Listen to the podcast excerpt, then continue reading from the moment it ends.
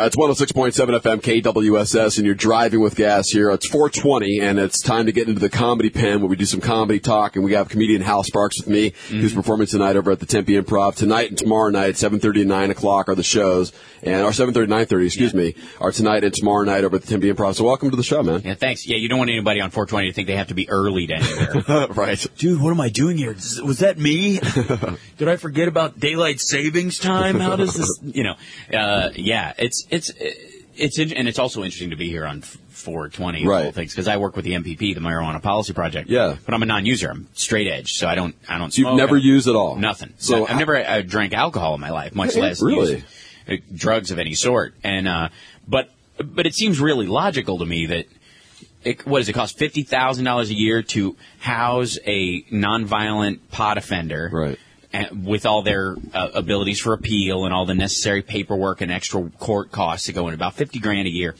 And what's the average teacher salary here? $27,000, $22,000 for a starter teacher's job. So you could have two teachers in a classroom for every pothead you take out of jail. Right. That budgetary-wise, it just makes no sense to me whatsoever. So what do you think about the common sense of our government, which is pretty much lacking no matter where you're at? I mean, when you're looking at just the stats you just pointed out, it's mind-boggling that we haven't even either had a media push against it, or I'm sure there is, but there's not a lot of voices even drawn towards it. It's not about common sense. It's about an active fight against that. Because if you look at, I mean, Nixon officially started the war on drugs, but I forget his first name, but the guy named Wright started the DEA into a policing general usage organization. Because originally the DEA was set up when it was started to fight doctors over-prescribing morphine to people. It was they were really fighting the OxyContin and oxycodone of the time. They were really the kind of people who bust people like Rush Limbaugh for buying 10,000 pills and these shopping for doctors kind of things. Right. So they were set up to do that, regulate the medical profession, not people growing pot in their backyard and smoking it. They didn't care either way. This big federal judge, I think he was actually, and it got moved up into the federal bench. His daughter married this dude who was basically not gainfully employed, and they gave him a crap government job as a nod and a wink to this. The DEA at that time was a rubber stamp organization. They just, they regulated not by cops and by busting barrels open like Prohibition. They just wrote you a note and said, "Stop it or we'll take your license away," and that was that. He turned it into this big organization. He ballooned the budget over the next 5 years and turned it into a religious calling. And then after the 60s, where people blamed pot for black people getting the rights that they got, they basically thought that white kids on dope were the ones responsible for the civil rights movement getting any ground, that they wanted to stop it. It was an act of racism to stop pot specifically, because they used things like the Manson family, who were, by the way, may have smoked pot, but their whole thing was massive doses of LSD and methamphetamine, and coke, and all like a mix of crazy psychotropic drugs that weren't even in the ballpark of pot. Right. So it gets lumped in as a Class A drug with heroin and all these other things. And starts a movement that it's, quote unquote, the gateway drug, and that's how they used it as it's just as dangerous because that's what gets you there, which is totally false and never been found to be the case. And Nixon himself did a study, paid to have a study done about pot and its ramifications, and when the scientists came back with it doesn't really harm anybody. There's no such thing as a lethal dose. The people who use it continue to work productively. It doesn't harm production. As a matter of fact, some people are happier and more focused on it. It has medicinal uses. He shelved the report and basically had all the versions of it burned, except the ones he legally had to file, and started the war on drugs. Do you think, with that knowledge being out there, I wonder why it's not such a big bombshell in the news that he hit all these. Because nobody wants their kids to use drugs. This is the main reason. I mean, as much as you get, there's legitimate reasons why people don't want you to do it. Right. And especially kids, because your brain's not done forming. I have no problem with adults drinking, and I have no problem with adults doing any drug of their choice. But during a period where your brain is still growing, which, by the way, doesn't stop in any major sense until you're 25, which is why we still have secondary education after school. It's why you stay in college till you're 25. Your brain is literally physically forming synaptic reasoning to that point. If you do that first and then start using drugs or whatever, it won't necessarily curtail you like a bonsai tree in one direction or another. Right. And so I think it's important to not do it until you've got a sense of who you are and who you're about. Right, the problem is that's not what happens. No. If you set the date at 25, everybody does it at 21. If you just set it at 21, everybody does it at 15. That's true of alcohol. It's true of almost everything. If you say no to someone, it's the like, well, it's the way. Yeah, the no is the gateway drug. Yeah, right. It really is. Right. In mine, I mean, my first time I ever smoked, I was 12 or 13. Mm-hmm. You know, it wasn't, just one of the things, the neighborhood kids, whatever it is, you get a little stoned, a little buzz. And yeah. It wasn't like I was consistently, I need to get high again. I need to, Well, that's the thing. But, that's the big lie about it. And the unfortunate part of it is when you tell kids that pot is as bad as heroin. They try pot, and it's not that bad. It doesn't kill them. None of their friends OD. Now, there's no danger to it. They think, maybe they're lying about heroin, too. Right. Lies are actually the gateway drug. Right. You tell somebody that alcohol or pot are as bad as heroin, or that heroin's hard, smoking is harder to kick than heroin, then people go, well, then why don't I try heroin? I should be able to. I have a friend who kicked smoking. So the reason smoking's hard to quit is because there's more social protection for the fact that you do it. Right. You don't have to quit. People don't go, fuck, you're shooting up. Right. You're shooting up in front of me like that.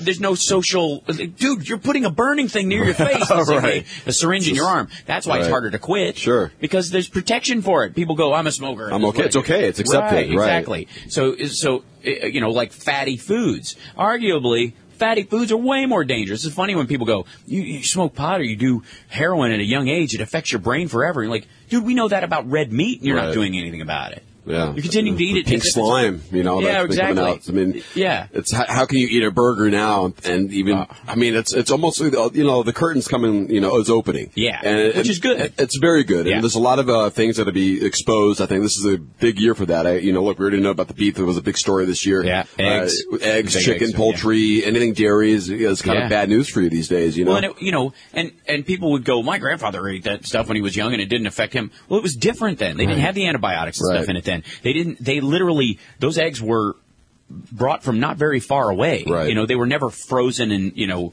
and replaced in like plastic packaging and shipped from Mexico or something, where there are no regulations about what's happening in the water downstream from a nuclear power plant. There was none of those extra factors. And then you had these massive, like cancer blooms and all this kind of stuff. And then you want to pretend that that's not part of the equation. Right. The problem is, people look at eating beef or something as almost like an identity thing. Like, that's what makes you tough. Sure. Is I eat cow. Well, guess what? It's not like eating wolf or bear. You could take a cow down pretty easily. You could get close to it. It won't run. Right. You could cave its head in or chop its head off, and it wouldn't necessarily. That's why we domesticated them. Right. Eating a domesticated animal of any sort, chickens, cows, pigs, doesn't make you tough. It can't. Yeah. But that perception is what keeps people continually just shoveling this stuff down. And there's a lot of support for it, not just from industry. Well, it's the peer pressure in a sense because, and I've been out with a friend of mine. He was an Army guy and everything, and we're eating, and, he'll order the steak or something like that. If I order, like, the fish or, maybe just whatever it is, anything besides the steak, I got to look. Yeah. It's like, what? Come on, get a steak. I'm like, is your manhood on such a tipping point that you go, if I don't eat the most manly dish here, people will question whether my penis works or my sexuality. Like that seems to. It's almost. Weird? It's like if I don't eat the steak, I might as well be wearing a dress and dancing around the room. Right. So, and it's stunning how defensive people get about that. And it's, people. I have a good friend of mine, the guitarist in my band, Brian. He's great. He's a really talented guy. But sometimes when you bring up vegetarianism, he acts like you're an oppressor. Like, I don't want to be told by the man how to eat. I'm like, dude, that's not the man. The man is McDonald's. The man is, all these steakhouses all over the place. The beef industry is the man. They're the ones who sued Oprah. Right. Oprah's not the man in this situation. She's going, she made a suggestion that and said she's not going to eat beef anymore because she doesn't think it's healthy. And they sued her for it. That's the man. Yeah, that's bull. Yeah, right. No pun intended. In the truest sense of the word. Right. So, to me, you got to be safe enough to be honest about stuff. You got to feel strong enough about yourself to go, I don't smoke pot, I don't drink, I don't do drugs. I'm not going to. I have no interest in it. It's not my life path. However, I do think that the financial costs and the social costs of our war on drugs are a complete failure by any metric.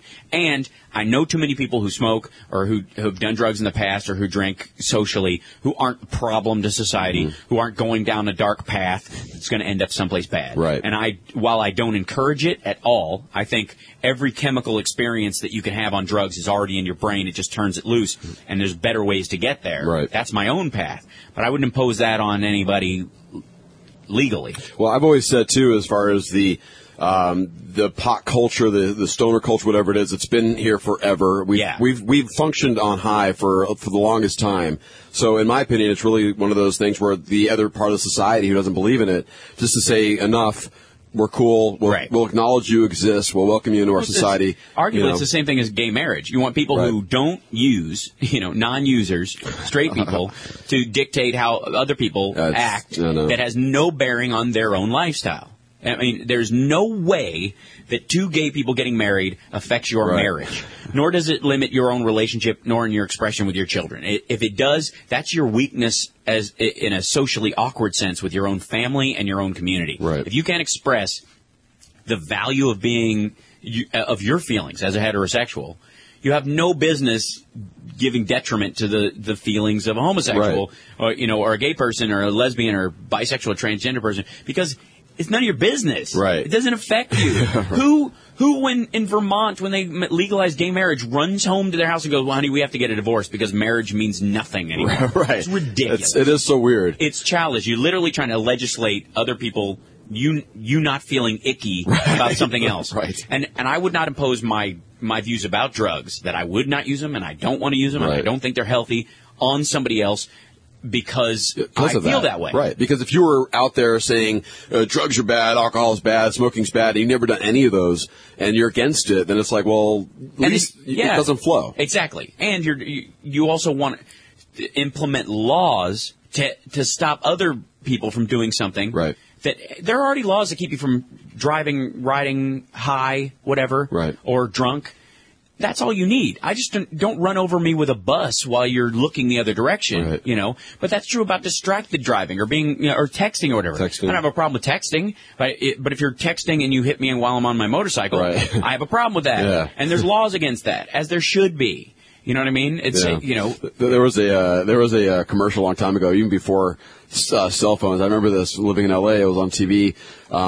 It was so and so was driving and didn't like a song on the radio, so she killed two people. Yeah. Because she got distracted from the radio. Right. So you think about, even back then, the station the radio was a big thing. It's like, now you got so many other things rolling around, And this kind of goes to what we were talking about during the break before we actually got into this, which is that, we're in a period where people aren't necessarily taking what they know about the drug war and its failures or whatever and instigating it. It seems like this anti-common sense thing. But these are really the growth pains of any society. We just haven't gotten there yet. We're in the middle of it. We can't get to where you can't climb a ladder without, hitting most of the rungs. Sure. And these are just some of the rungs. And texting and being on the radio, in a couple of years, quite frankly, Siri or some version of it will be available in every vehicle, and you'll never take your eyes off the road. And your car will have automatic stopping stuff and will detect somebody coming up on you quickly.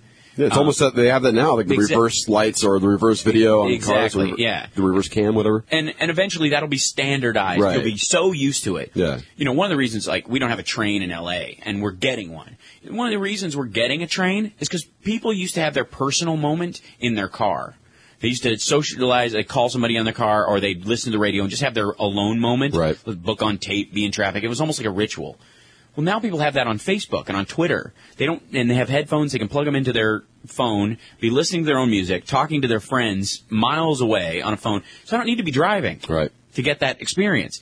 And as a matter of fact, the driving is getting in the way of me socializing. Yeah. So I would rather hop on a train and go to work every day, like they do in New York, which they've been way ahead on, or in a cab, let somebody else do the driving or get me to work, and I can stay socially active, which is a great feeling, and it's new to us.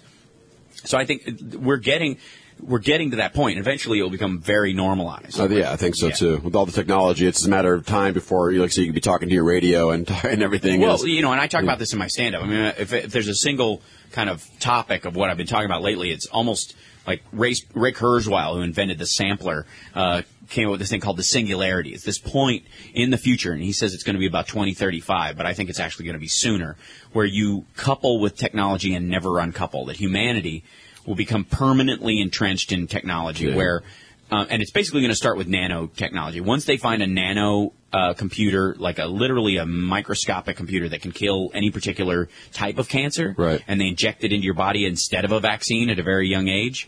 So instead of, brain cancer is a problem, we can actually dial this thing in. You wave a wand over it, and these computers that are in your bloodstream will go kill the whatever tumor we set it on. We get a biopsy of the tumor on a microscopic level. We program it in the computer. The computer tells these things, just go kill those cells and no others. Right. As soon as they figure that out, you will have that in your bloodstream. You will never not be a cyborg, and that's probably 20 years away. I can totally see that. It's I'm sure you've heard of the Peter Principle. Is it the Peter Principle?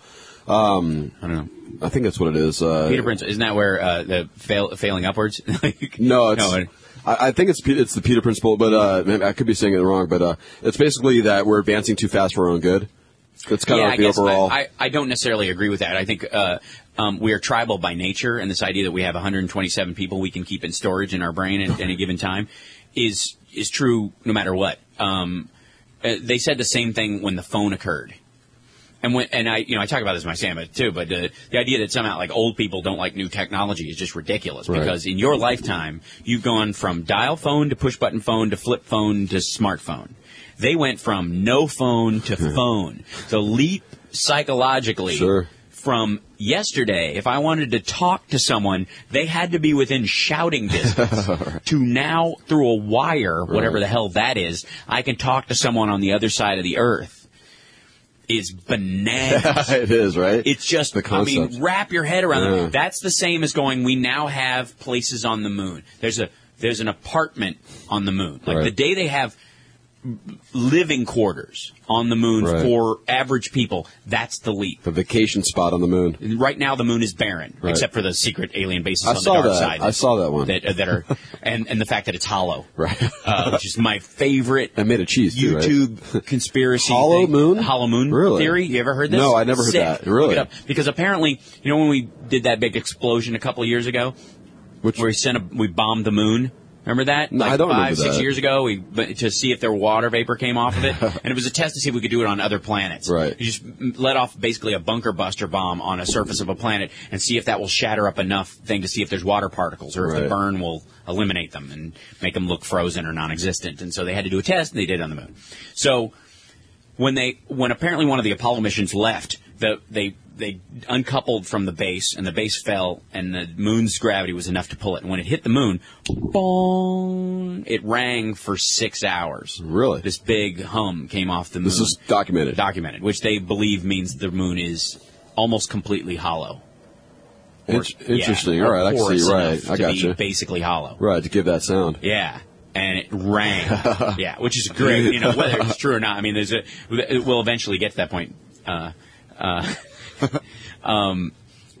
So to me, yes, cat in the camera, it's just one of my favorites. That on the other side, and this is a whole other conversation, but UFO, 9/11 truth, whatever you want. I can get into a YouTube poll like nobody's business. I saw you on a YouTube video about 9/11 rant doing us, and I'm the same way. Yeah. I look at it because it was 2006. It was actually 4/11 when I had the guys who made Loose Change 9/11. Yeah, they were in studio with me. Yeah, I love that. Thanks to Kara. She brought him in. She connected us, and we chatted. And these are just normal kids in New York, and they saw what would happen. And they're like, they just didn't buy the story. Right. And, I think that's enough. And the problem with, quote, unquote, what's conspiracy theories is when you start drawing conclusions. You don't have to draw conclusions to say this is garbage. Right. And the idea that, George Bush caused it or Dick Cheney was actually, flying a drone with his Xbox controller, into the towers and those were robot planes and that people were, unloaded in Cleveland and all the variants. None of that has to be of concern. You don't even have to go that far down the road. All you have to do is back up and go, this part, Building 7, is baloney. Right. It's BS, period. And so if you, I stop there. And it's kind of the same way I feel about the drug war. That's where the thing is. I don't need to go, well, drugs lead to this. Okay, there's no evidence that points to that. Right. You haven't done full studies on this. This is like arguing whether hypnotism works. If you're not going to, or ESP. If you're not going to do a full scientific study, you can't say there's no point to doing a full scientific study. That's dumb. Right. You're making a conclusion, and that's the problem I have. You're drawing a conclusion from artificial, ideas from your own preconceptions. That's not scientific, and I'm not there. Right. I'm not going to follow you down that road. And if you're going to say that the Saudis did it in conjunction with the Bush family because they wanted to blah, blah, blah. That may or may not end up being true. That's immaterial to me, though. The point is, what happened here? Right. What happened to Building 7? Let's get there. And what is this three frames hitting the plane hitting the Pentagon? Right, the most viewed building in the world, and you're not going to release full footage. Yeah, that's a little sketchy. It's silly. Yeah. What are they afraid you're going to find out? That the people were screaming out the windows and you could see their faces and we'd all feel sad. Right. We saw the buildings come down. Right. What are you worrying about? Physically watch people die. Show me everything. Don't pretend you don't have a camera everywhere. Right. It's silly. Especially even on the Pentagon. And one more thing is Silverstein, isn't he? He was the owner of the buildings, right? He was the one that put the insurance policy on a couple years prior. Sure. Well, I get that. There's a lot of things. But see, even that makes sense to me. If I bought that building, I'd put terrorism insurance on it, too, because it's nothing but a big target. I mean, it looks like the British FU. There's two fingers. Pointing at the rest of the world. Right. You know what I mean? We think the rest of the world only knows our obscene gestures. The middle finger, right? But, here's the other thing. When those two buildings were put up, there was a Feng Shui expert, the guy who did Hong Kong, when Hong Kong became the financial head of Southeast Asia. He did the whole city.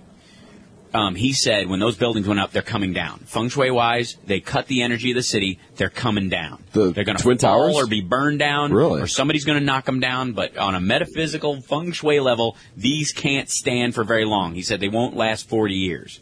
And he was right. Interesting. That's bizarre. But, how did you think that? On a sideline, note of whatever else. Yeah. In Chicago, for example, they just, and I'm a fan of Feng Shui. I did it to my house or whatever. But Chicago had these Feng Shui experts come in and when they redid Millennium Park for 2000, Grant Park became Millennium Park. Right. And they put the big bean there that everybody can see. It's called the snowball or whatever. And it's this perfectly polished thing. It looks like a lima bean that's in the middle of the top of the park. And it reflects and rounds this knife-pointed building that faces the park that kept everybody out of the north part of the park, energetically speaking, according to Feng Shui. As soon as they did that, the park is alive like I've never seen it. Really? And you can say you don't believe in it or whatever, but it happened. It's they built the band shell up there. They made it flowing and rounded. They didn't make it jutting and pointy like they normally do. They fixed that. Blues Fest has never been more popular, never done as well. Taste of Chicago is bigger than ever. People use it. And then they put these two pillars that had black and white faces, people of different races, every race actually, smiling at each other to bridge the gap between south side and the north side of town. And now the south side is gentrified. Nice. It didn't help out Austin, which is the southwest part, which is really a bad area. It's the worst part of Chicago, unfortunately. That needs to be the next thing, and they're working on that, I guess. But insofar as, watching that happen. But it was interesting to me that those the Twin Towers, people were like, no, not going to stick around. And as soon as they were put up, you remember the Towering Inferno came out. Right. And it was really in reference to those buildings because it looks exactly, squares, cylinder, these Soviet buildings. Because at that time we were just entering we were really hardly into the Cold War, and we were building like them. Everything had to look Stalinistic and strong.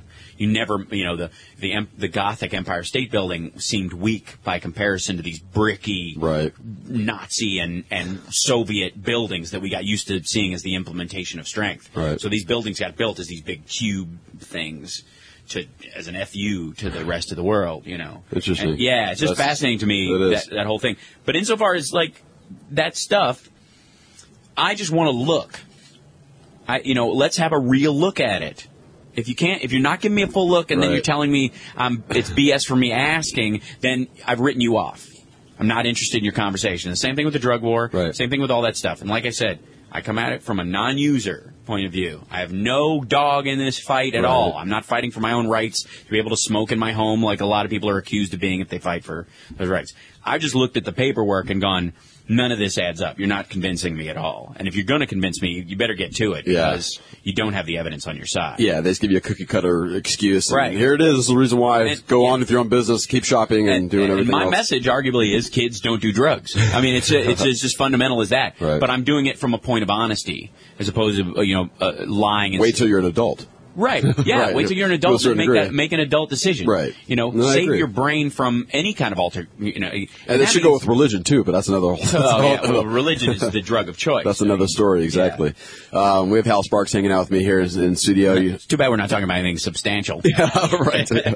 Well, let's get to some substantial stuff here. Yeah. Hal Sparks is performing tonight and tomorrow night over at the Tempe Improv. 7:30 and 9:30 are the shows. It's a 2-day event here in town. Real quickly, I want to go. I read a story about Wikipedia. It said 60% of the stuff on there is false. So is your real name Hal Sparks? It is. Yeah. Is Hal short of anything? No, but my whole name is Hal Harry McGee Sparks III. Right. Okay. Yeah, but Hal is my real first name. Nice. I don't know anybody who would necessarily take it, considering how it's used in media. Most of the guys named Hal are bad. Who else is bad enough? Well, yeah. Hal. Hal Linden. That was Barney Miller. He was an actor. Wasn't he Barney Miller? I mean, the character names. Okay, right. I got you. Okay, yeah. Character names? Yeah. I mean, Hal Jordan's my one, it ends up being Green Lantern. Okay. It ends up being your one hope. Your one hero. Right. But you get Shallow Hal, and then every guy named Hal is like the smarmy husband of the girl that the guy is trying to get. Right, right. Why is she dating that guy? That's Hal. So, and Sparks is a verb and a noun. So, my dad's name is Harry Sparks, which is like some weird mental picture. I don't even know what that means. But yeah, that's 60%. And we're being bombed, apparently. Hold on. We're on the they're onto us. Yeah, they'll believe me. I'm sure the FBI knows who I am. Uh-huh. Even having those 9/11 guys in studio, I'm sure they're unmarked. Here's the thing is, the FBI's full of people who would shut the door on that stuff in a second. They think that those guys should be waterboarded. And then there's other guys in the FBI who absolutely are against that and think there might be something to it and would love to follow it down. That's the thing. The FBI, like any other government organization, it matters who runs it. Right. When people go, the government did blah, blah, blah. The hell with you. I hate that as much as I hate the idea that, people say there's nothing to, 9/11 and the drug laws should be, more, because you're not listening. You're making blanket statements. Well, that's what Nixon did in a sense. If he didn't have a thing about the drug war, there most likely wouldn't be a drug war right now. Right. We don't know. No, there would be varying degrees. He was the guy who was going to do it. It was a timing thing. No matter who was in office. Someone was going to do it. It was going to get to it. It was one. There was that one guy maybe who did the DEA a long time ago who got so overzealous that he said, that's it. We're ending everything. There was an anti-counterculture movement in the button-down quarters of the government in the late 60s, early 70s. And in many ways, some people believe that there was a sweep where they killed everybody who was, emblematic of the counterculture. There's some people believe that they seated Charles Manson, that they, helped him get, his ins and sort of coordinated that a little bit. Right. And that they killed Janis Joplin and Jimi Hendrix and Jim Morrison and Medgar Evers and Malcolm X. Lennon probably. Yeah. Well, John Lennon was a later collateral damage thing. They couldn't get to him at the time, so they clean up later. Same plan, blah, blah, blah. Okay. There's a lot of belief about that, but the point is there was within the government in the J. Edgar Hoover quarters of things this anti-counterculture thing. They really didn't like the idea that black people were getting rights. They didn't like the idea that women were getting rights. They didn't like the hippie culture pushing for it, and they wanted to shut it down.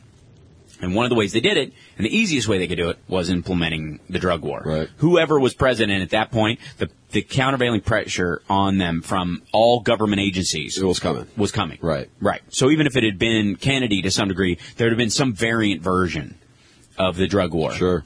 It's sad to think that, just because some people have some fun and living a decent life, people say, no, you can't do that. Well, we're going to put a stamp on that. But you look at, the fear of, you can actually give them a little bit of leeway, though, and understand where they're coming from and their fear and where it was rooted, because here come people who fought the Nazis in World War II.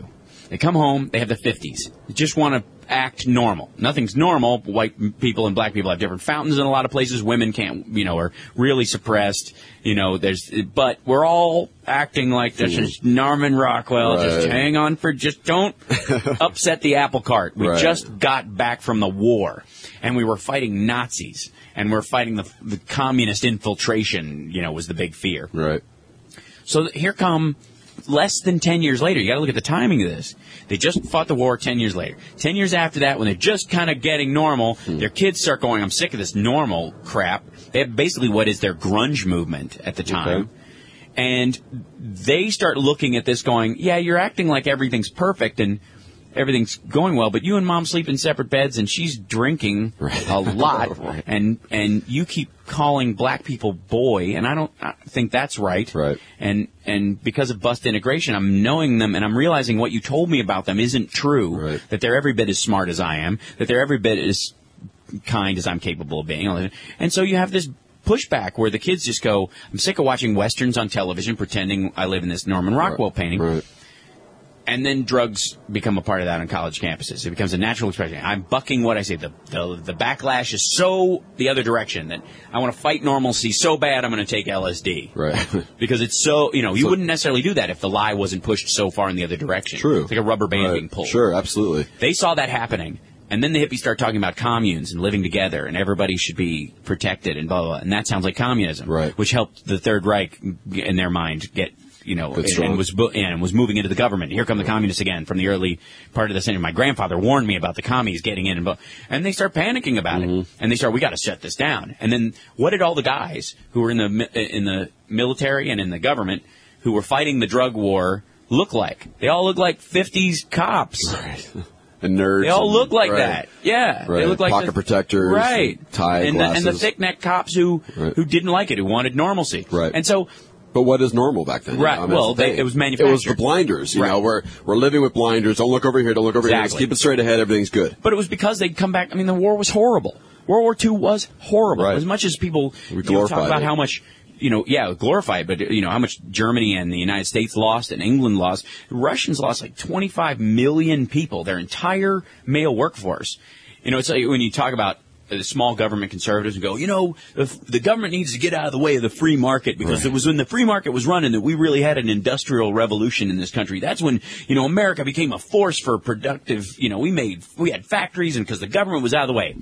BS. The government was helping them, the highest form of welfare, which was bombing the crap out of everybody's factories. Right. Germany and Japan, which are two big productive factory companies, and the British were bombed by the Germans. Yeah. So everybody, we weren't on the continent, so our manufacturing sector was protected. Right. Right. And we weren't spending all that rebuilding our entire country, so we could start building cars. Mm-hmm. We could start building washing machines and spreading them all over the world. Because our factories had to couldn't do it over there. Which is government welfare. Right. That's a form of government. The government organization known as the military bombed the crap out of our competitors' factories. Now, maybe it was for a good reason, but it was a leg up. Yeah. Our companies got a non-free market leg up.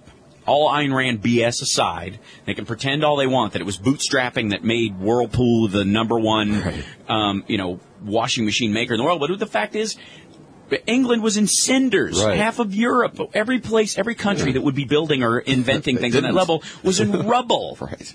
So they couldn't compete with us. They were they had to rebuild their bridges with all the steel they had. Yeah, that's an interesting perspective. I haven't really looked at it that way, but you're right, because if they can't build it, we're the only ones left. So that kind of makes us the default. Right.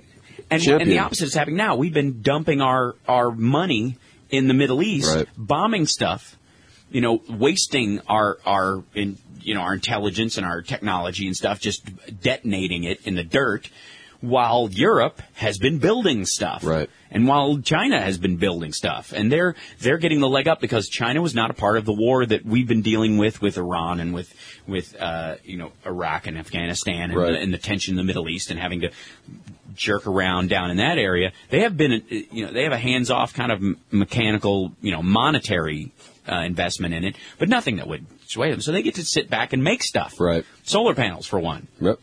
And wind turbines. And you think about living here in Arizona, why, this state hasn't been set aside as far as like a, maybe a I don't know, like, I'm not really a sample state, but in a sense, like an experiment, an example. Well, you kind of are. You guys had one of the biggest arrays being built here, and that's from federal dollars, as it should be.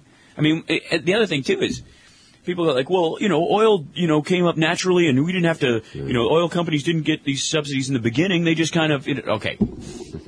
The first guy ever to be killed by a car, run over by a car, was run over by an electric car in San Francisco. He was run over by an electric car. The first cars were electric. Back in the late, early 1900s. Yeah. I saw the documentary, Who Killed the Electric Car. Yeah. Blows me away. Totally. First cars were electric. Electric car back then. And we had trolleys everywhere. Kills me. Yeah, and the oil industry just said, this is much easier because going between cities was the hard part. It's long term. And they didn't want to build train tracks. So it was a big kind of anti-train track kind of a thing. Whatever. That's why Ayn Rand's book, Atlas Shrugged, ironically, it's like a big ad for trains. That's why it sank. That's why that movie tanked. Is because in the middle of them releasing Ayn Rand, the tract, Atlas Shrugged, this is the movie that we all believe in. This is the proof of individualism. The movie reads like a big ad for public transportation. Because you got all these trains are stupid. Right. Scott Walker in Wisconsin literally killing the big train project, which would be run by private industry. Which, you know what I mean? Like, nobody was making this wasn't a Soviet-style train that was trucking people from Siberia. You think he goes against it, though, just for it's the ideology as opposed to the actual practicality? He doesn't want to run. They'll win. They'll win. He's got a job waiting for him on the other side of this. Oh, sure. It's about how much damage he can do. He's a spoiler. He's not a But I think there's somebody in his back pocket kind of, like, you know, saying this is the direction you need to go into, right? Because I mean, it seems almost like so bizarre, like a bizarre world that these politicians are doing. They're just doing things that are so bad for the public. It doesn't make any sense to me.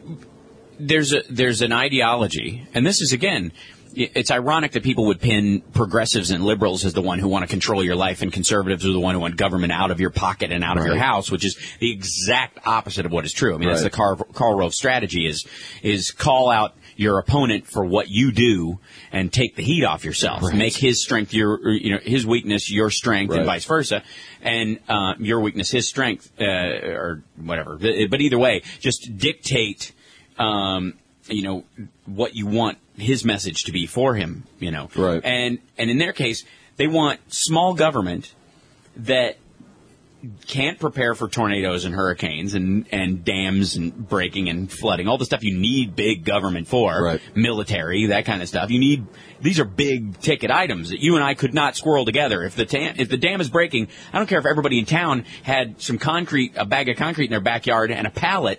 There's no way we could fix it in time. It doesn't work that way. You need to group together and start a plan. You got to act like an adult. And it's like, you know, more than likely you didn't build your house. You bought it. So there was, and you want it to stay up. So you need other people making sure that there are standards to make sure houses aren't falling on you while you sleep. You need to believe it. That's what government is for, and it's bigger than you can deal with.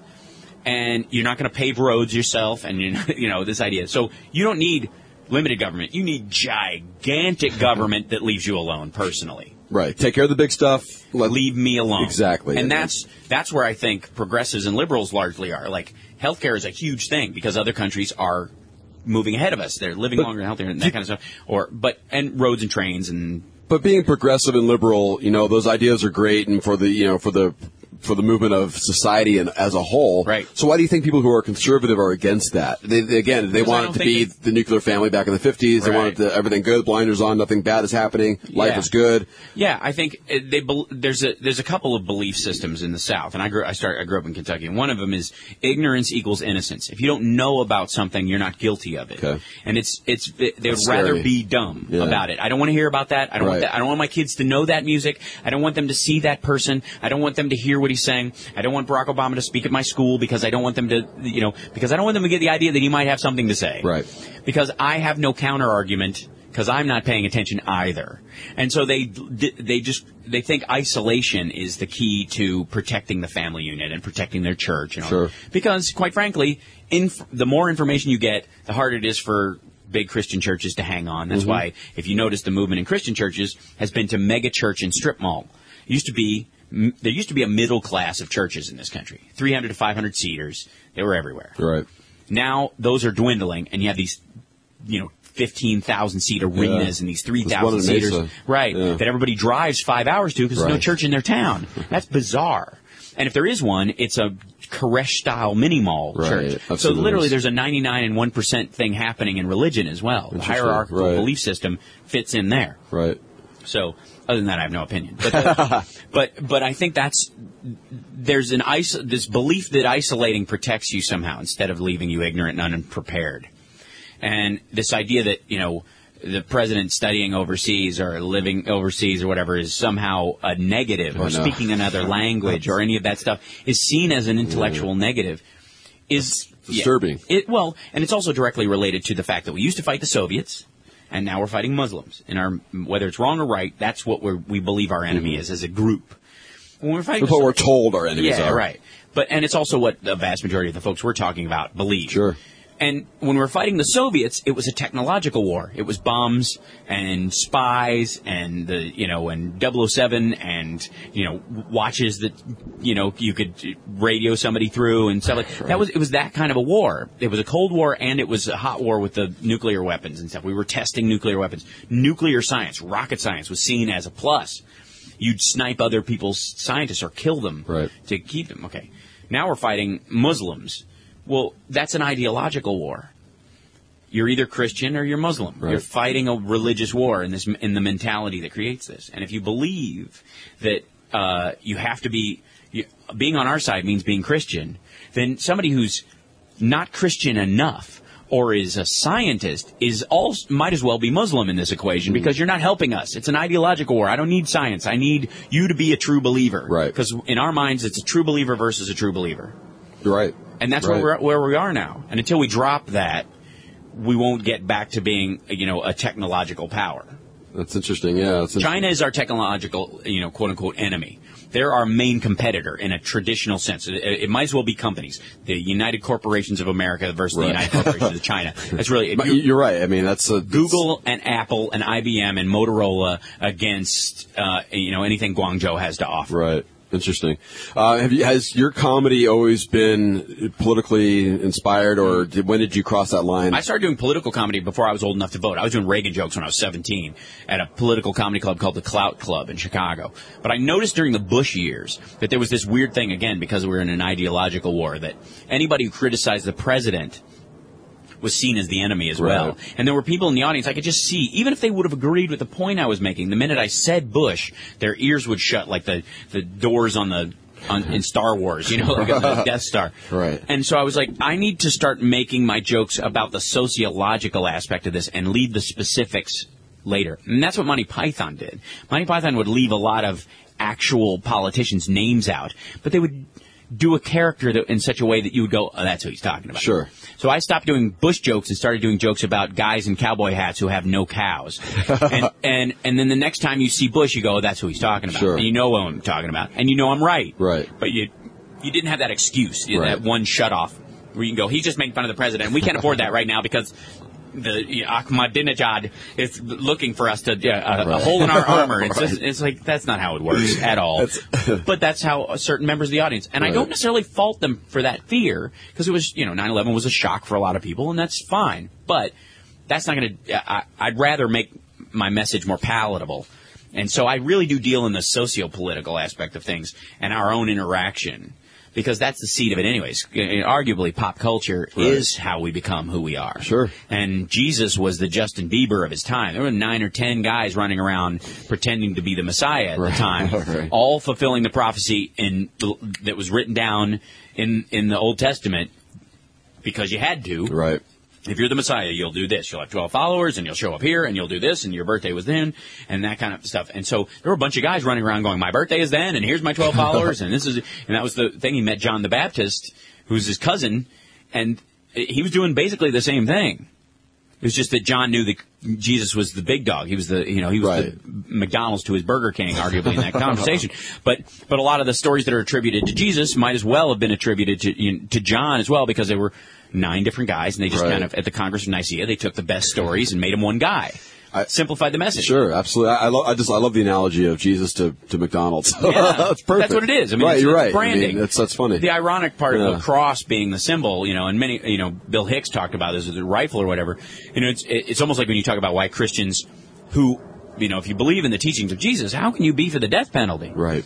Well, quite frankly, without the death penalty, they wouldn't have a religion, because the guy was killed by capital punishment. Right. He was, I mean, he would have to die of natural causes. Would you have like a, you know, to kind of variant on the old joke, but he would have been walking around with a tissue. Would he die of consumption or something? Right. He had to be nailed up. Right.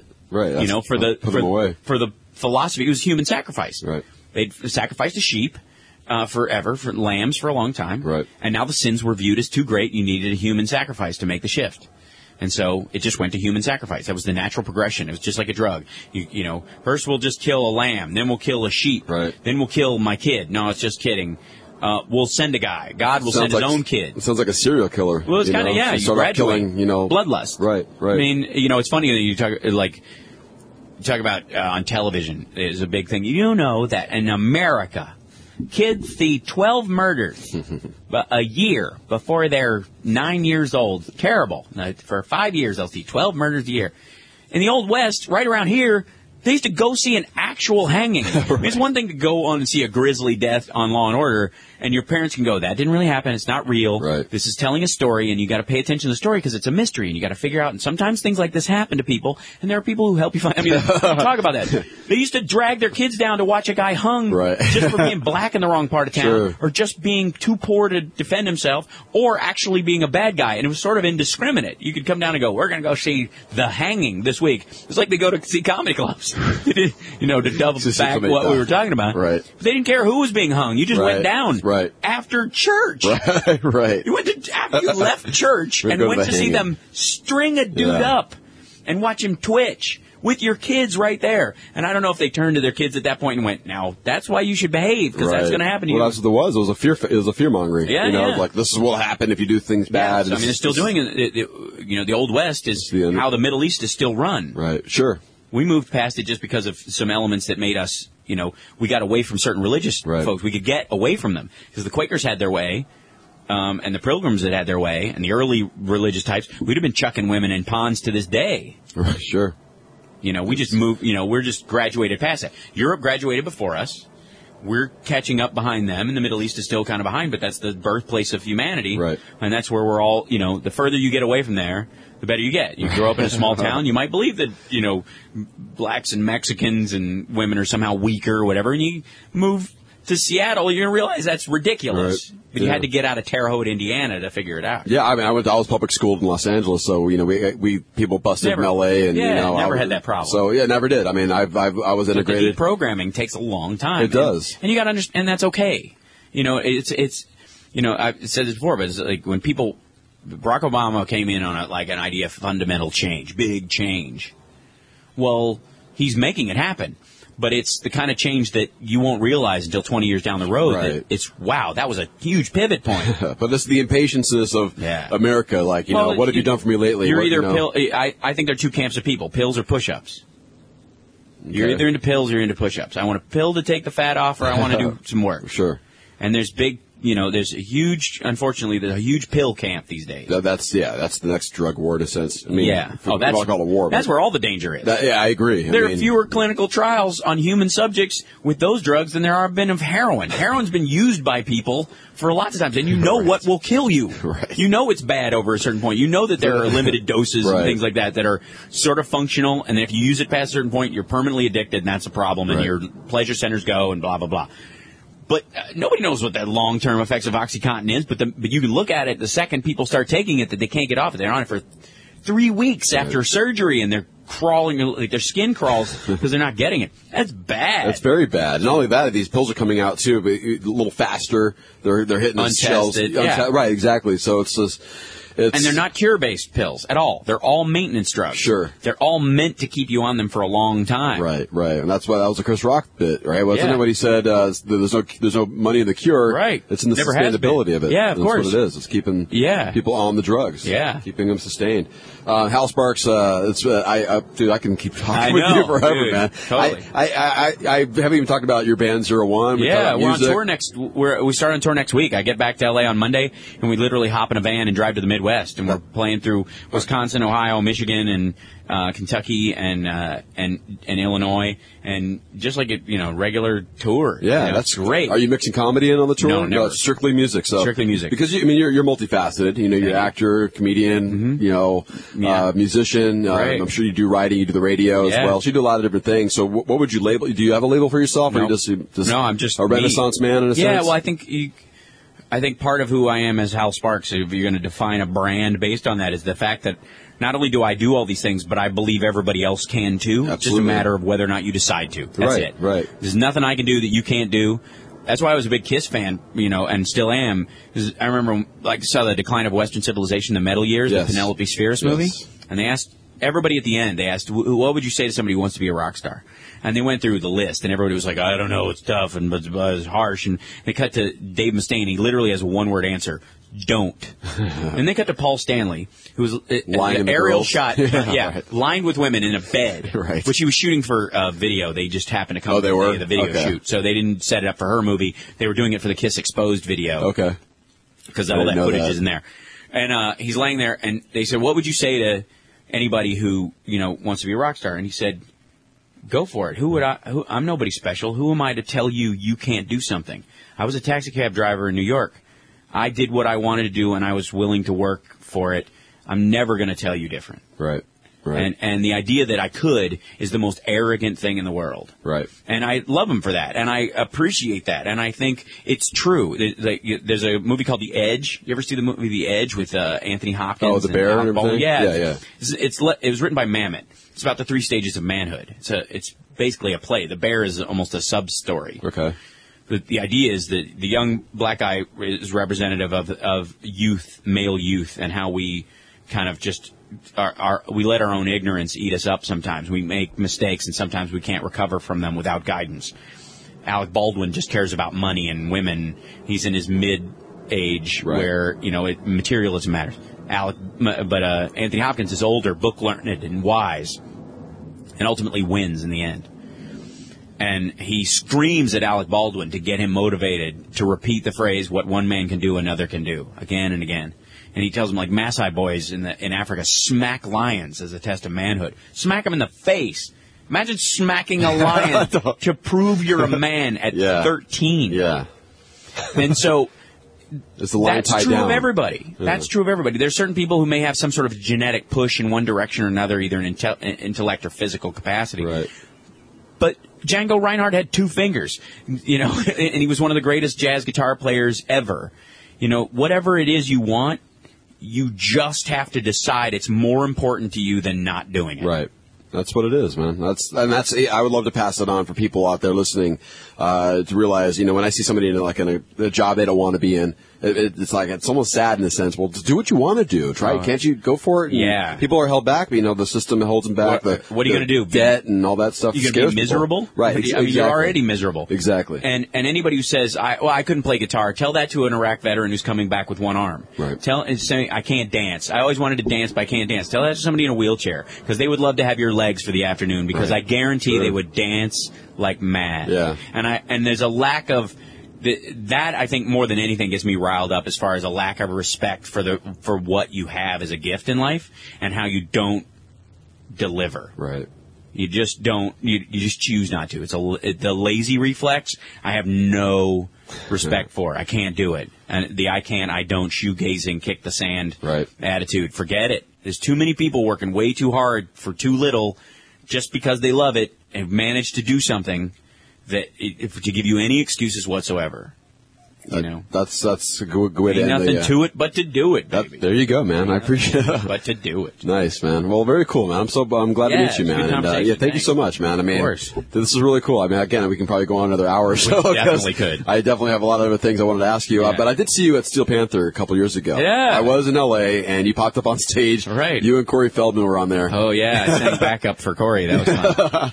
Yeah. But you do that once in a while, right? You get up there with those guys. I sing Skid Row with them, and I sing, occasionally I'll do AC/DC, alther they're down-tuned half a step, and that's really hard to sing down-tuned half a step. You should sing it standard tuning. Sure. Anyway, but, I'm a I'm a big metal fan. Yeah. So, and my band, you know, we're a metal band, but it's melodic rock. It's we're okay. I'm singing. Okay. You know, there's actual. You play and sing. I play and sing. Yeah, play guitar. Which is another step above. Yeah. Well, again, one day I could not sing and play. I could not sing and play at the same time. Right. Just couldn't do it. And then I went to bed on I busted my butt trying. Couldn't do it. It's like stick shift or something. Right. Just grinding and couldn't figure it out. Went to bed on a Sunday night, having practiced my butt off all day trying to get it. Woke up the next morning and I could do it. My nervous system just needed time to gestate or something. Interesting. And it just clicked, like stick shift or something like that. Where you just go, okay, now it's okay. I don't have to try as hard. And then I can get good at it.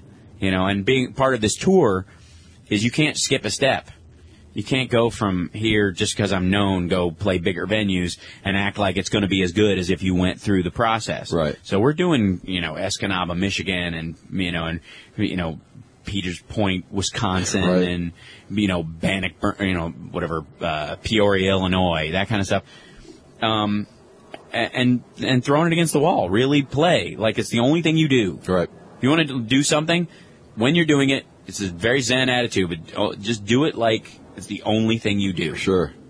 And then the next thing you're doing, while you're doing it, it's the only thing you do. While you're cooking dinner for yourself or your family, it's the only thing. You're a chef. It's the only thing you do. Mm.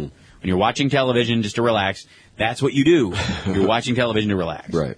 And it's all, you know, as far as, but you also want to be, you know, if you want to be a rock star, you want to be an artist, you want to do whatever it is, you got to also live the life and believe in yourself for doing that. I mean, like I said, well, because everybody will tell you negative. Right. Everybody. There's so, you know, I've done every Tony Robbins system there is. Right. I've read 3 Zig Ziglar books. I've done, you know, all that stuff because you have to, because the entire world is telling you no, you can't, it's not going to happen.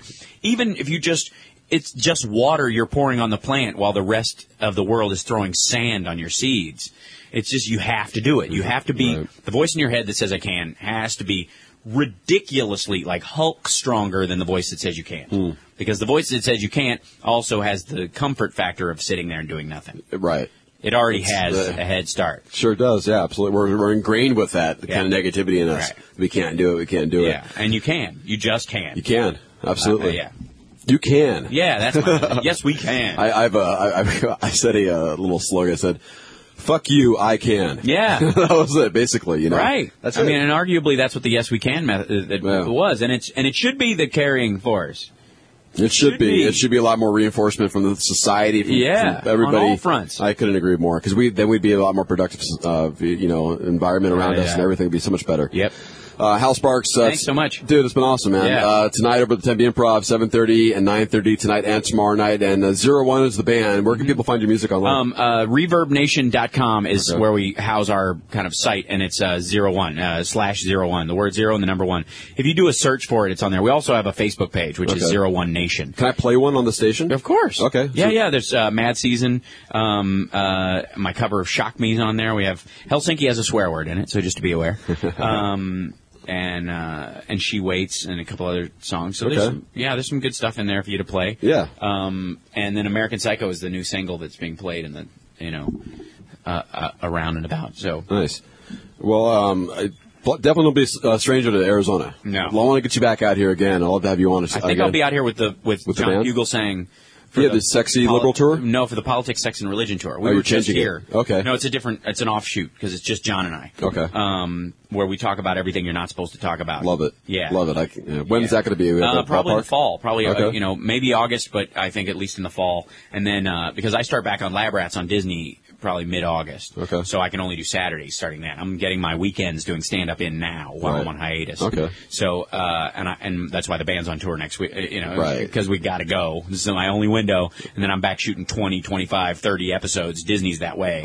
So I'll be locked up. You got a busy life, man. That's great, though. That's so awesome. Fun. Doing everything. So fun. Well, it's good, man. You're fun to watch on TV. Yes. I mean, everything you do seems to be a lot of fun to be a part of. And, I mean, like I said, we could have gone into so many different avenues with you. But people can follow me on Twitter and ask me all kinds of questions about any of the stuff I've talked about. I'm an open book, and I run all my own social media stuff. Oh, you do? Okay. So that's you. I have the Hal Sparks Fang page on Facebook. That's my fan page there. Right. It's the Fang page. The Fang? Yeah, because nice. I have... fangs. I got pain. Yeah, there you go. My bottom teeth. You really do, though. Yeah, yeah. Oh, my God. Did you sharpen them? Nope. That's the way they are. Yeah. And, So, I've got that on Facebook, and I run all my own social media stuff. So, I believe in it. My Instagram pictures are really mine. My Twitter tweets are really me. Right. I don't have an assistant do it because I think that's stupid. If you're not going to do it, just don't do it. Just don't do it. Yeah. All right. Well, thank you so much, man. I appreciate it once again, and good luck with everything, man. Like, you need it, but always helps out a little bit. Yeah, of course. All right. We'll take a break. It's KWSS 106.7 FM. You're driving with gas, and we'll be back. It's 106.7. Okay. All right. And then if I could just do one thing, can you do me a drop, if you don't mind? Of course, yeah. You're driving with gas is the name of the show. Yep. And if you want to throw in anything else, ad-lib-wise, comedy-wise, whatever you want, whatever you feel will be good for driving with gas. Right. And go for it. Yeah. And it's KWSS? It's KWSS. Yeah, right. Hey, it's Hal Sparks from those I Love This shows. You know those. And you're listening to KWSS. It's Driving with Gas, which in about 10 years will be an ironic title.